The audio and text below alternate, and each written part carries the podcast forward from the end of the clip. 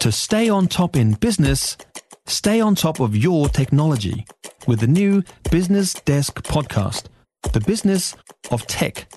Listen on iHeartRadio or wherever you get your podcasts. Right with me now is Barry Soper, our political editor. Hi, Barry.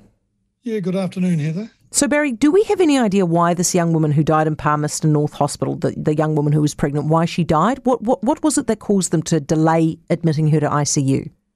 Well, you know, that is the $64,000 question, and that's why they're having an inquiry into this. I mean, this woman uh, in her 20s, uh, heavily pregnant, arrived at the hospital uh, early one morning in February this year. She had uh, apparently obvious signs of severe sepsis. Now, sepsis occurs when uh, chemicals released in the bloodstream uh, they are released to fight an infection and they trigger inflammation throughout the body. Now, the symptoms include fever, difficulty breathing, low blood, pressure, fast heart rate, and, and mental confusion. Now, apparently, she was showing signs, sounds like something out of the third world. Uh, she went there early in the morning, wasn't admitted until uh, late at night uh, or later in the day, and certainly early evening, and um, then died that night. Now, um, Jacinda Ardern, she was asked about it at her post cabinet news conference today, but quickly handed it on to the Associate Health Minister, Ayesha, Ayesha Verrall, who was standing at the podium with her today. Given the background and role of Dr. Verrall, I'll ask her to respond. Yeah, thank you. Clearly, it's a, a very tragic scenario for the for the families in, involved. Uh, maternal and child deaths are extremely rare in um, New Zealand, and all of them are investigated. And to, um, I guess, to answer your question, we really will have to see the result of the um, coroner and hospitals report into those into those deaths. But it's absolutely an expectation; they're all investigated. Yeah, well, that's cold comfort, of course, to the family.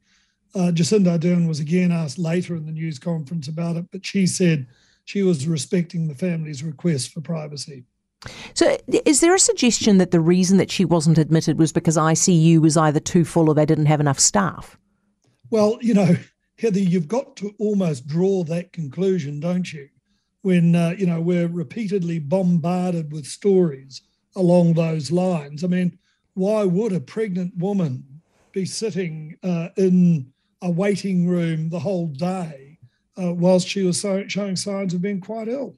Yeah, too right. Okay, so I see the Prime Minister has endorsed uh, Paul Eagle. This is the first endorsement in the Wellington mayoral race, isn't it, from her? Yeah, and, it, and uh, I can't recall prime ministers in particular coming out and endorsing candidates. Um, you know, Lianne Dalziel, she uh, was the mayor in uh, Christchurch. She wasn't endorsed. Uh, Phil Goff always claimed that he was an independent, but of course he was a Labor mayor. Uh, but he was never endorsed by the prime minister. But this one, this prime minister, Jacinda Ardern, she has endorsed um, Paul Eagle. And of course, uh, if he does win the mayoralty, it'll cost the taxpayer $1.2 million because he hasn't given up his Rongotai seat despite campaigning to replace Andy Foster as the mayor. Instead, he's um, taken leave from Parliament. Um, but if he does win, of course, a by election will be needed.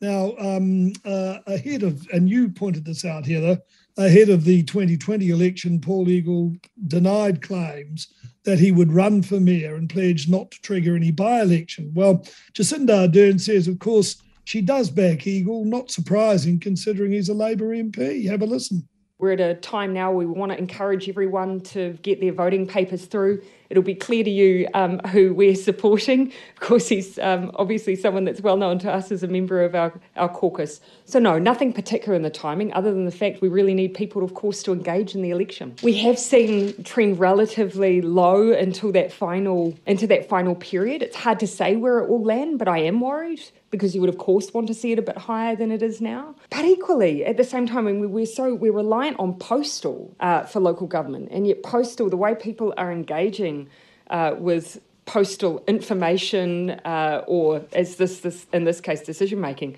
has changed and declined. So I do think it's time for us to have to work with local government and say, from local government's perspective, what do you think will bring the greatest engagement with your voters? See, I find that extraordinary, Heather, because I've had three years. The last turnout in 2019 was 4.2% of voters. Now, why wasn't something done in the intervening period? 42%, Tomorrow, 42%. 4.2, oh, sorry, 40.2%.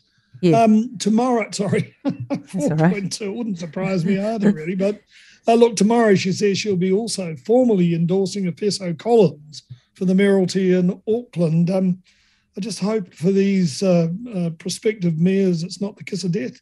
Hold on. What? Did you say that she's endorsing Efeso Collins tomorrow? Tomorrow, yes. Oh, okay. That's so exciting. she told us at uh, post cabinet today. Goodo. Okay, Barry, thank you for that. Muchas gracias. Barry Soper.